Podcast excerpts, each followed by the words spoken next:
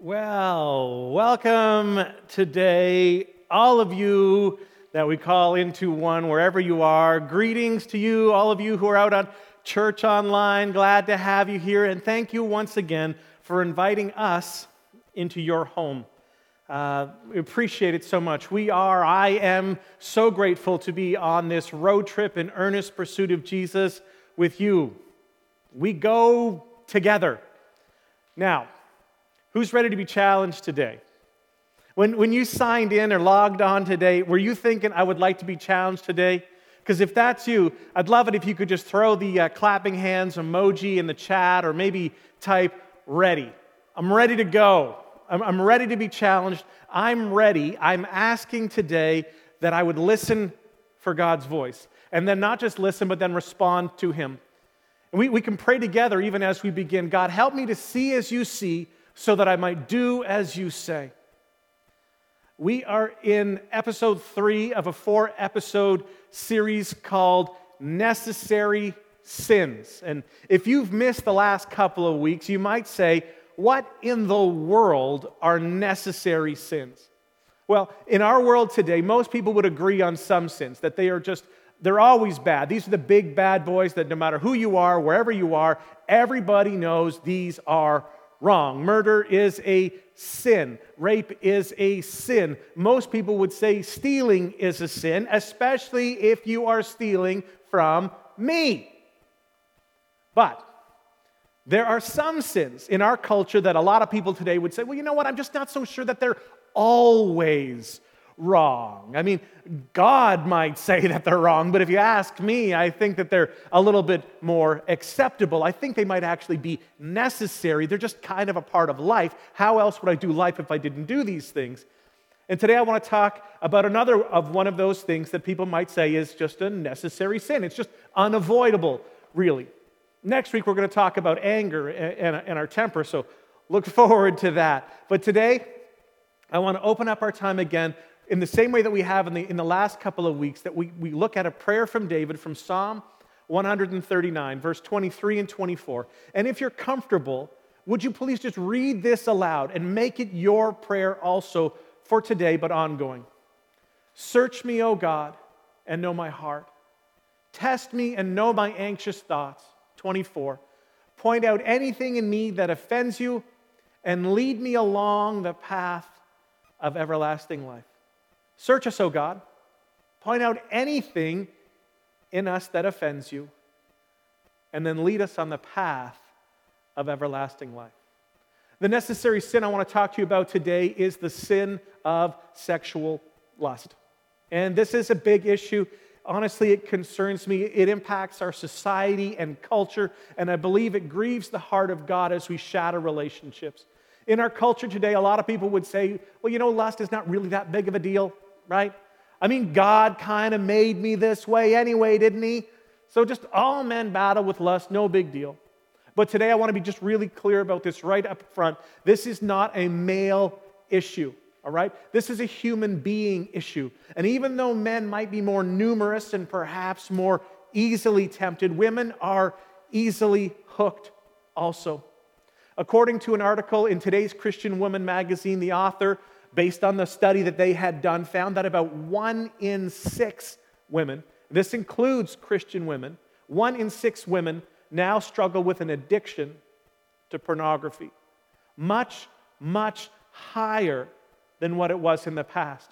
And according to very conservative studies, 50%, and some say way, way more men struggle with pornography and a host of other lustful issues. And so, if you have children or teenagers or pre teenagers, uh, we, we, seem to have several of those in our house, and we probably will for quite some more time because we got three kids in there.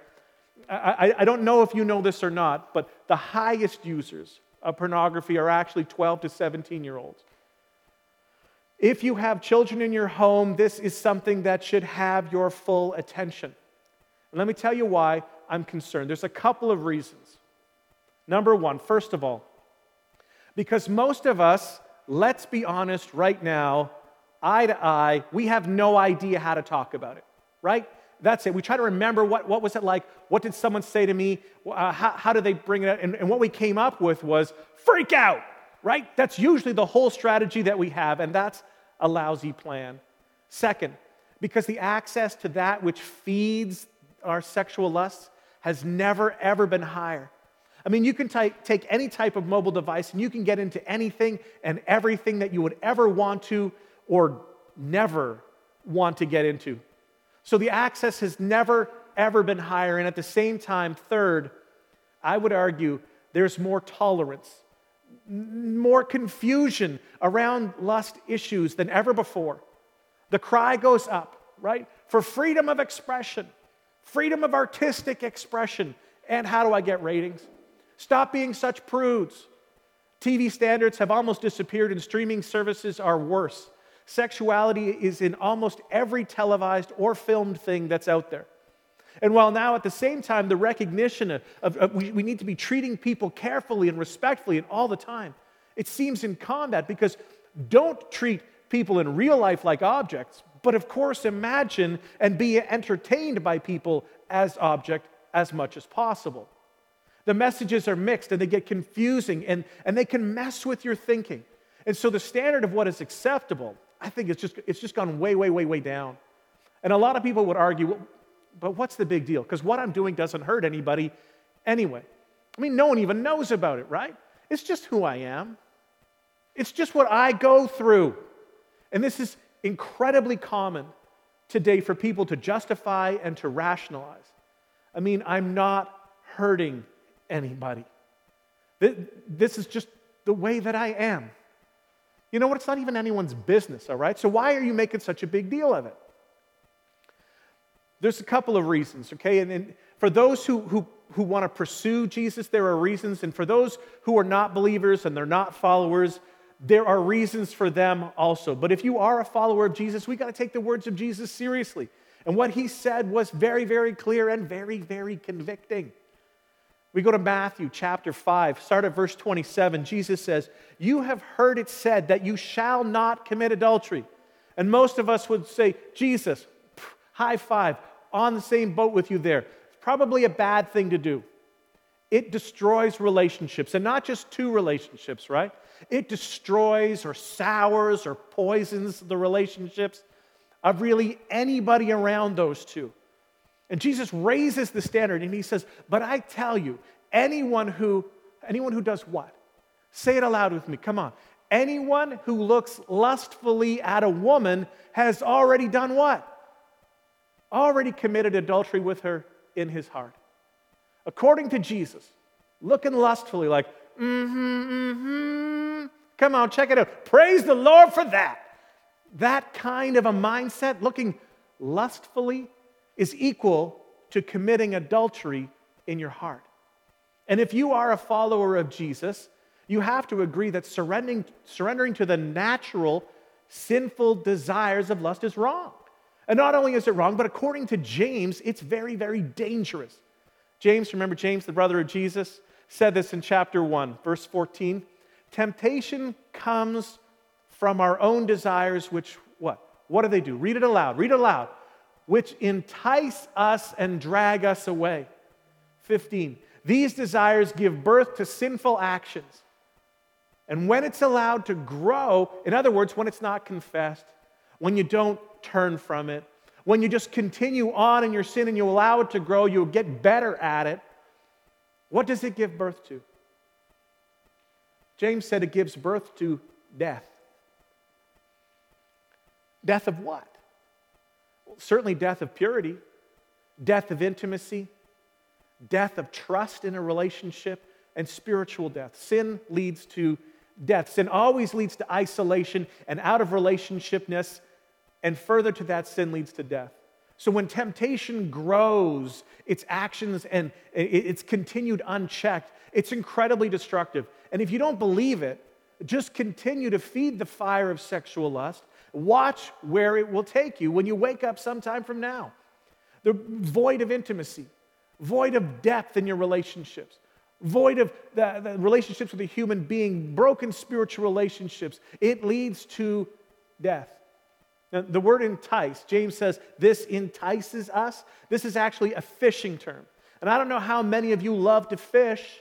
I'm not particularly good at fishing. Here's a picture of me uh, after catching some champion fish. You see, there's a champion fish and not so champion fish. Um, you'll see Merlin, he's trying to show you the fish that I caught, I mean, that he caught. Um, my kids like to fish, and they're probably all better at it than I am. Anyway, uh, back here, I- imagine you got the fishing line and there's some bait or a lure on a hook. And that which leads us to lust, that which compels us, that's our spiritual enemy's bait. You say, oh, oh, that looks good. Look at it. Look at it. I think that'll fill some emptiness. That will keep me from being bored. And we go after it. And then we're hooked, right? And we're enticed and we're dragged away. And we look back later and we say, why? Why did I even do that? The word that's translated as entice is the word deleazo. And if you're taking notes, that means to entrap, it means to allure, to entice, or to hook. Now, how is it that we're hooked? Right? You set the hook when you're trying to catch the fish. I want to give you some real practical steps of what commonly happens in people. And as, as you listen, some of you might say, you know what? That's kind of like my story. I, I, I can identify that. The first thing that happens is that you are exposed. You're exposed to some sort of sexual impurity. Maybe, maybe you're a little kid and your friend comes over and says, Hey, let's play doctor, right? I'll show you mine, you show me yours. Uh, and, and, then you're exposed to something. And, and because of the context, even as a child, your innocence is tainted. And you can't untaint it. Maybe you're a kid and you're walking through the mall and you see, you see the Victoria's Secret place, right? I saw a mom before. She was taking her, her little boy, like 11 years old, walking him along, taking him in here, and the boy's like, What? He's like, I, I don't know what Victoria's Secret is, but will somebody tell me now what is Victoria's secret? It doesn't look like she's hiding anything. Maybe you're online and, and there's an ad and, and, and you click it, and then you click on something else, and before long you see something. Something appears on your screen and you weren't expecting it. You, you, you didn't plan to see it, but there it is. And then, unfortunately and tragically, some of you, and it's tragic how high the percentages are. You were a child, someone betrayed your innocence and abused you. Maybe it was an authority figure, somebody that you trusted. And at a very young age, you lost something that is incredibly special and important to you. You were exposed to something impure. For many, you were so young and you, and you were left going, I, I, don't, I don't even know why I like this, uh, but I, I like what I see. And to this day, if I try, maybe this is true for you too. You, you can think back, you can pull up an image in your mind, you can remember what you saw way back when. When what happened is that you were exposed to something that was impure. Then, again, if you're taking notes, or maybe you're following along at our website under latest message notes, First of all, you're exposed, then you're injured. And that's what happened to me. Maybe that's what happened to you too. My mind was pure, and then suddenly my mind was polluted. And you know it's polluted because these thoughts, these images reappear in the most bizarre circumstances. They arrive back and they're mixed together in things that have nothing to do with them whatsoever. You were innocent, and then you were wounded. Something in your thought process is no longer the same. And imagination is a powerful thing. If the imagine, in, in the imagination, incredible things are conceived and pursued. Imagination is a powerful, powerful tool that can be led towards great good and great evil. And there is no way to calculate the damage that has been done to the character of manhood over 50 years of pornography, or what might be better thought of as anonymous voyeurism. Our young men and women are suffering from a manufactured addiction to internet pornography, the results of which are invariably just swept under the rug. To pursue the truth, you must take control of your desires. And as long as they can enslave you to your own desires, they can continue to distort the truth, make money from you, and you will be none the wiser.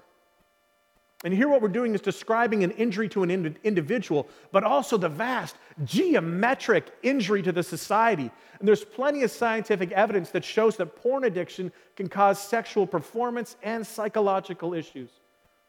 Every kind of addiction has extensive biological and physiological effects in our brains and on our bodies. Rampant and easily accessible pornography is destroying the modern men and modern women's view of sex the opposite gender. It has decreased their energy. It causes many forms of anxiety, and it's warped many people's views of reality. And through its continued consumption, that fantasy world invades the regular world. And, and the regular world struggles so hard to keep up with the fantasy. Take manscaping. Just recently become a whole new thing. It's a product to be consumed. But the market has been created. It's heavily porn influenced. That porn look is now somehow the expectation for body hair and grooming. And this interest is growing in younger and younger children, a plague to our culture, and an unrestrained and championed pursuit of sexuality. I must have it. You need it. There's nothing that's more of the human essence than sex, right? This is the question of our incredulous culture. What could be more important?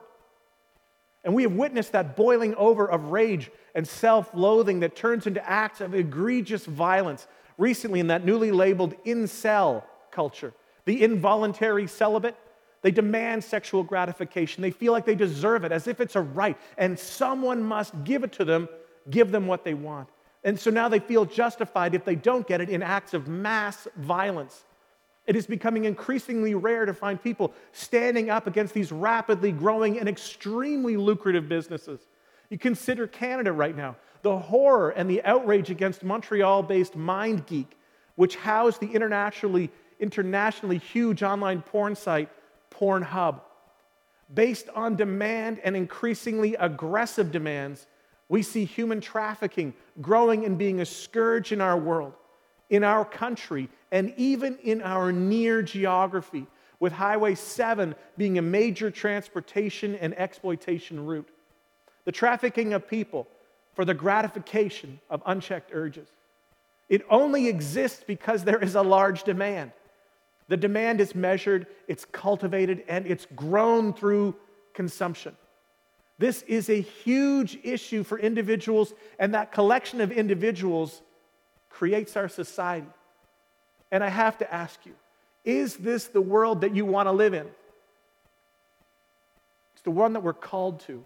But we, you, me, you and me together, we must live in earnest pursuit of Jesus so that the kingdom of the Spirit, the upside down kingdom of Jesus, will come into existence and become visible to those who, as of right now, cannot even begin to imagine it. They have to see it come to life.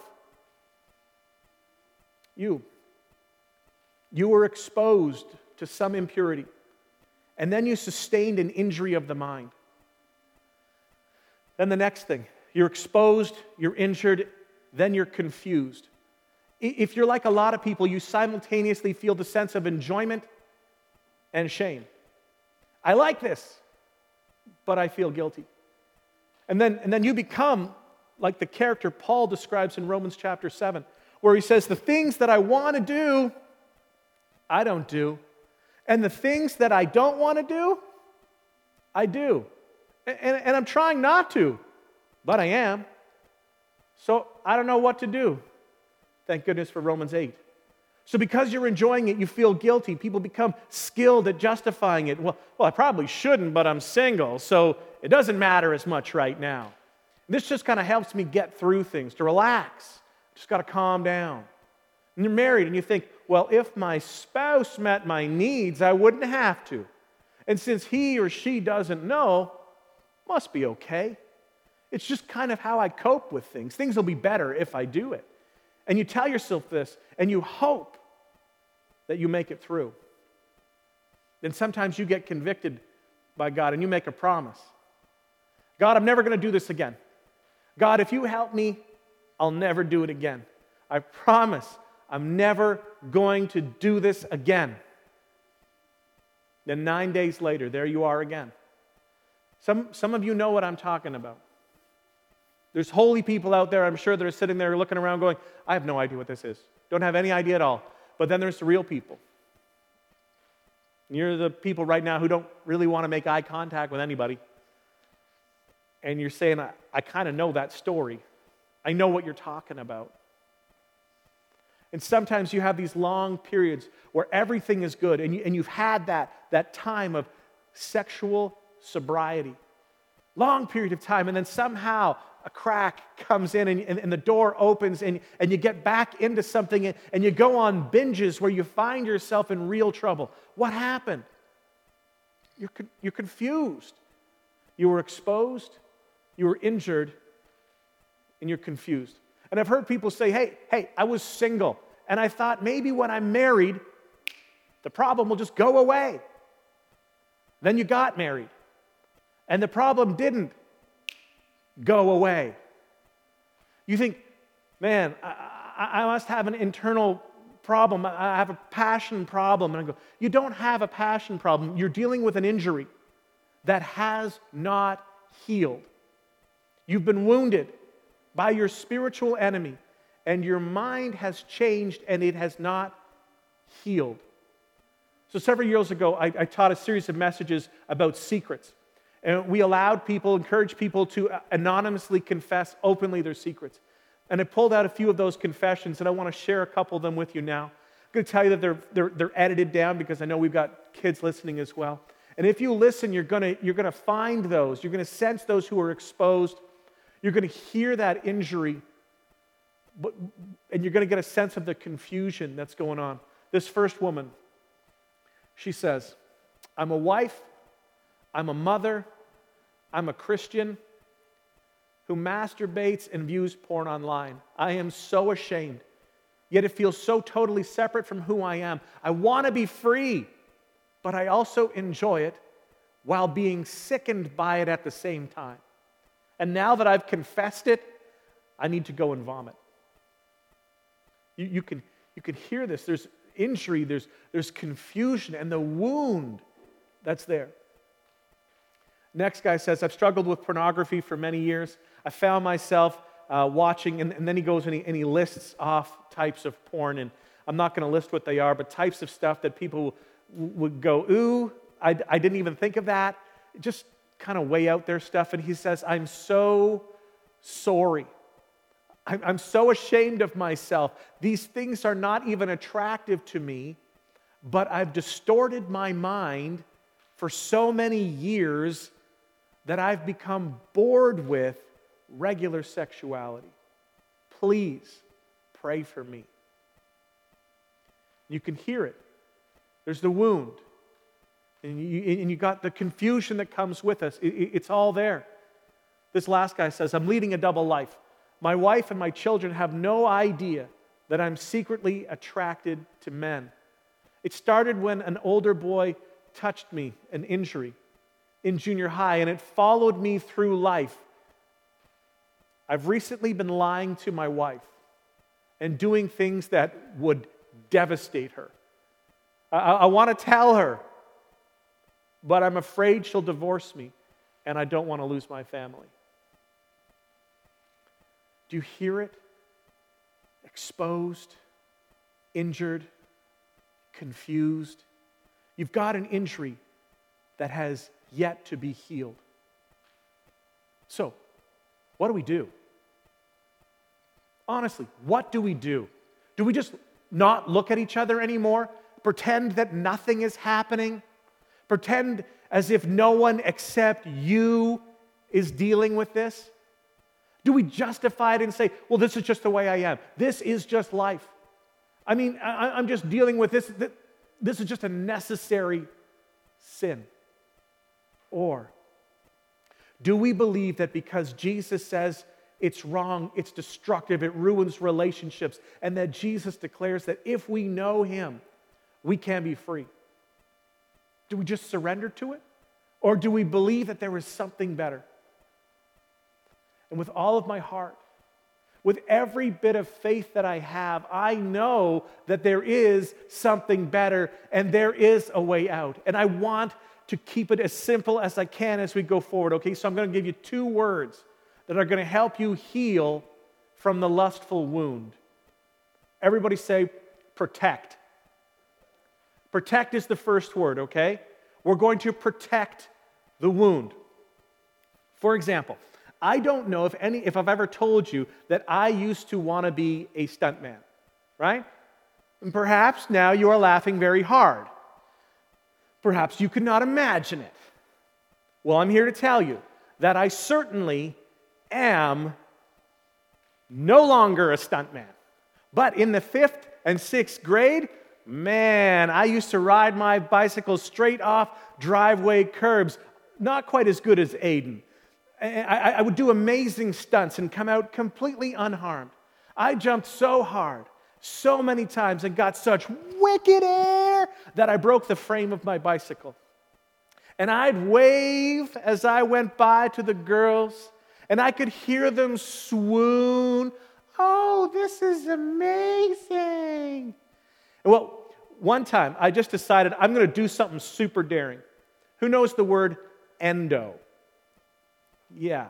I was going to do a foot endo, a stunt that I am sure that I had created all on my own. I was going to pull out a foot endo right in front of a girl that kind of thought that for some reason I was a little dorky. Time to show her a little something, something. So she's walking on the sidewalk, and I'm riding on the road, and I was riding slowly towards her.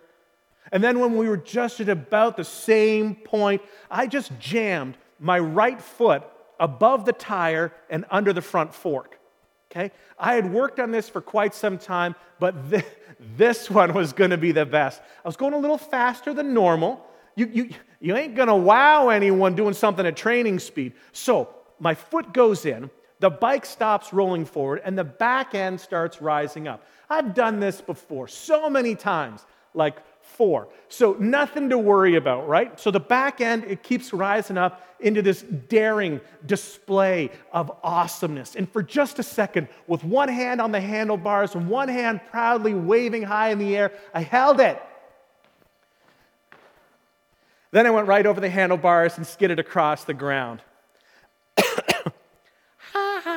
Loser, she barely managed to say as she was overtaken by awe. And then I rolled over, jumped up, and cheered, and boldly, yet unconvincingly, claimed, I meant to do that. And I rode off, gloriously uninjured. But one of my friends wasn't so lucky on a different day, and he went over hard. He woke up in the hospital covered in bandages, glue, string, duct tape, whatever else they use to kind of put kids back together. And the doctor told them, from now on, you have one assignment. This is the most important thing that we can tell you. This wound is so deep and so long, the only thing that you need to do is to protect the wound. You have to keep it from being exposed because if it gets infected, this could be really, really bad. Some of you have been wounded. You saw something you shouldn't have seen. You, you got excited and, and then you, you've justified it. You hide it. And the next thing you know, you, you're, you're confused. The way you think has been polluted, it's adjusted now. And, and now you don't want to, but you do.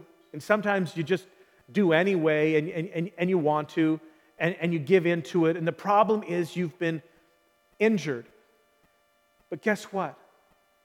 God heals wounds, but you have to protect the wound in order for God to heal it. You can't keep opening it back up. So, how do we do this? Psalm 119, verse 9. Hundreds of years ago, the psalmist, that's the name of the person who writes these songs or these poems that are called Psalms. The psalmist asked the same question that we could ask today How can a young man keep his way pure?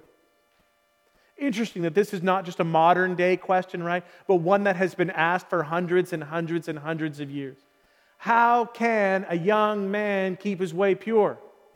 By doing what? Come on. It's better if you say it out loud. By guarding it according to your word, by protecting the wound, by guarding your purity, by keeping distance between you and that which would tempt you. Jesus in the New Testament, he taught it this way. He says, if your right eye causes you to sin, you should gouge it out. If your right arm causes you to sin, you should cut it off. It would be better for you to go through life without all of your body than to give away your eternity. Now, was he being literal in his analogy? I'm hoping not right? Okay, because if he is, there's going to be a lot of one armed cyclopses wandering around town. But Jesus, I don't think he was being literal so much as he was being figurative, trying to get the cost, the value of this out. You've got to do whatever you can do to stay away from that which would harm you. The Apostle Paul, when he talked about sexual immorality, he did not say, fight it. He didn't say resist it. He said flee from it. When it came to immorality, it, had, it wasn't about fight and it wasn't about resist. He said, run for your life. Get out of there. Keep a distance between you and anything that would hurt you. In other words, you protect yourself. You protect the wound. You stop it from being opened again and again. Give it time to heal. Create some distance from things that you have found in the past to be tempting. Don't keep going to those things. Create space for your eyes and ears to not be in what would be your danger zone. Triggers, they can so often be small. They can be insignificant sometimes. So, what we have to do, we have to agree that we're going to decide ahead of time to protect ourselves, to be cautious, to remove our gateways, to remove or even to avoid the hint of your temptation.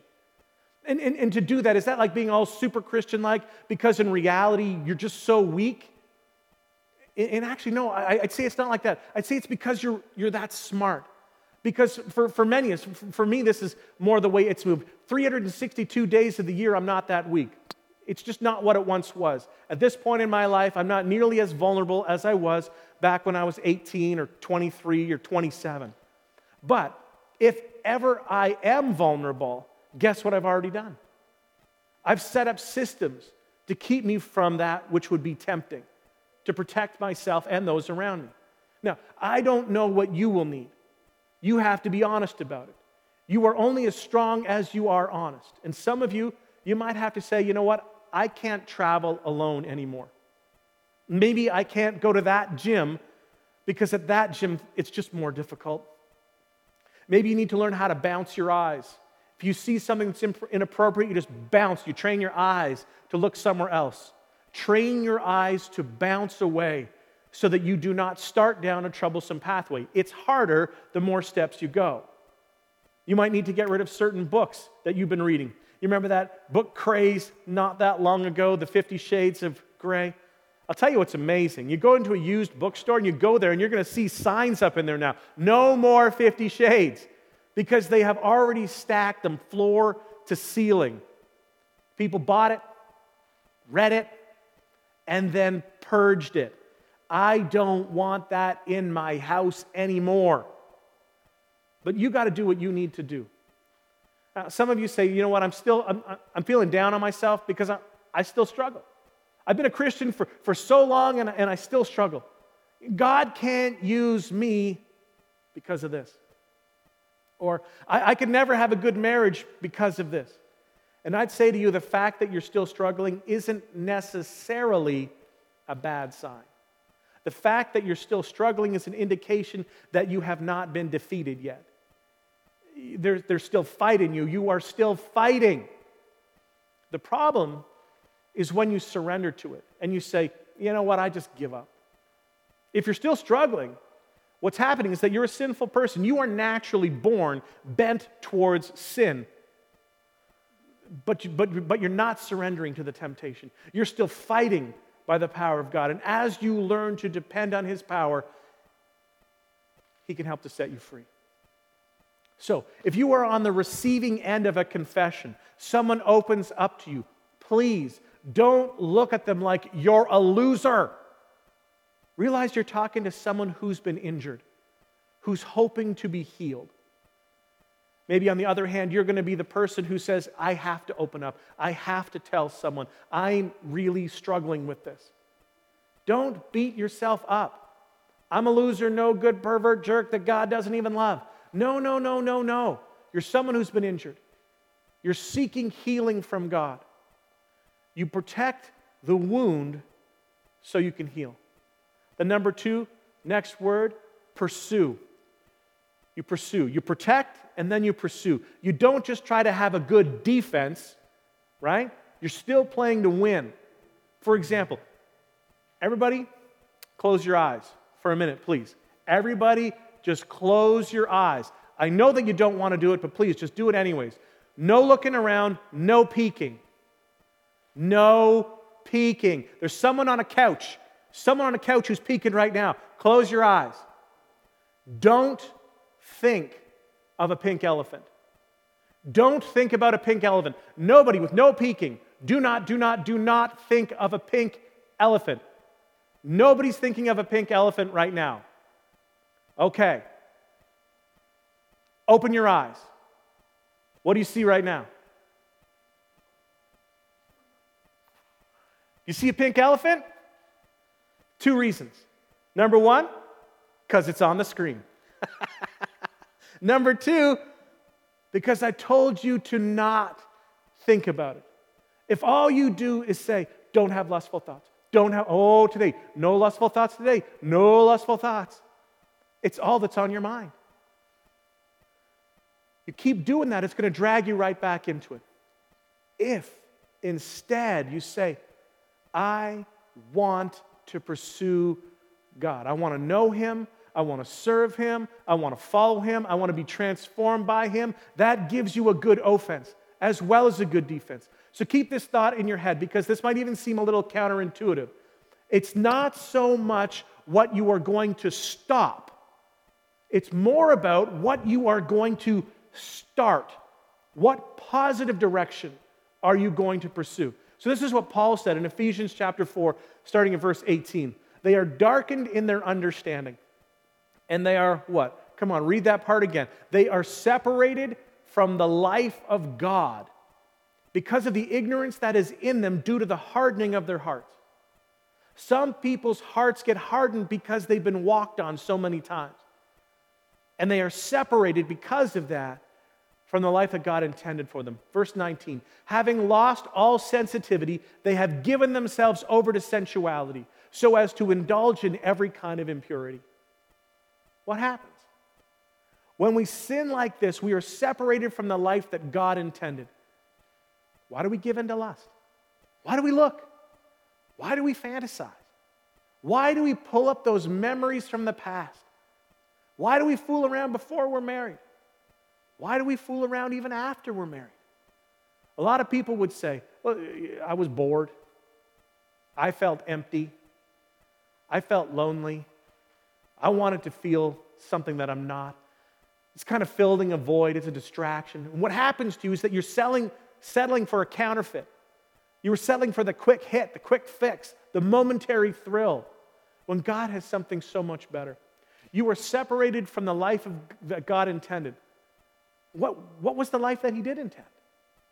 He intended for a life of intimacy with one other person. He intends for a life of purity. He wants you to have no fear of getting caught, no looking over your shoulder, no regret at all. He wants there to be absolute trust in a relationship, no comparisons, absolute security and intimacy. He wants something far better. But your spiritual enemy puts some bait on a hook, right? And he wants you to swim towards something. Go for it. It looks good swim towards something that takes your life away from focusing on God. Now, I'll be real honest. The times when I'm most vulnerable are the times when I've stopped I've paused, I've discontinued pursuing God. And I don't mean forever, I just mean for right now. When I'm pursuing Him and waking up with a mission, with a calling, and serving Him with a reckless abandon and listening to the voice of His Holy Spirit, making myself available to Him every day, I don't have time to be distracted by the lower things of this world. They're just not distracting like they used to be.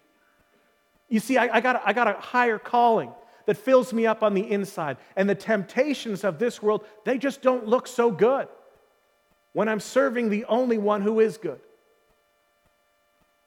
And no matter where you might be today, you can be free. You may still be struggling, but the fact that you're struggling proves you have not yet been defeated. And by the power of Christ, you can protect the wound so that God can heal it. And, and, then, you don't, then you don't have just a good defense, right? But you've got a good offense. You are in earnest pursuit of Jesus. You're doing something significant. You're laying down your life for His glory. You are making a difference because this life isn't all about you, it's all about Him. And when you're glorifying Him, the lower temptations of this world, they just do not pull on you as they once did. You can be free by the power of God. When you're living with your eyes up on Jesus, when you were in earnest pursuit of Him, when you were tuning your mind to the frequency of the Spirit, you can be free by the power of God. So I want to encourage you right now pursue God right now. Confess to Him where you are. Take this next song as your prayer and pray it as the band.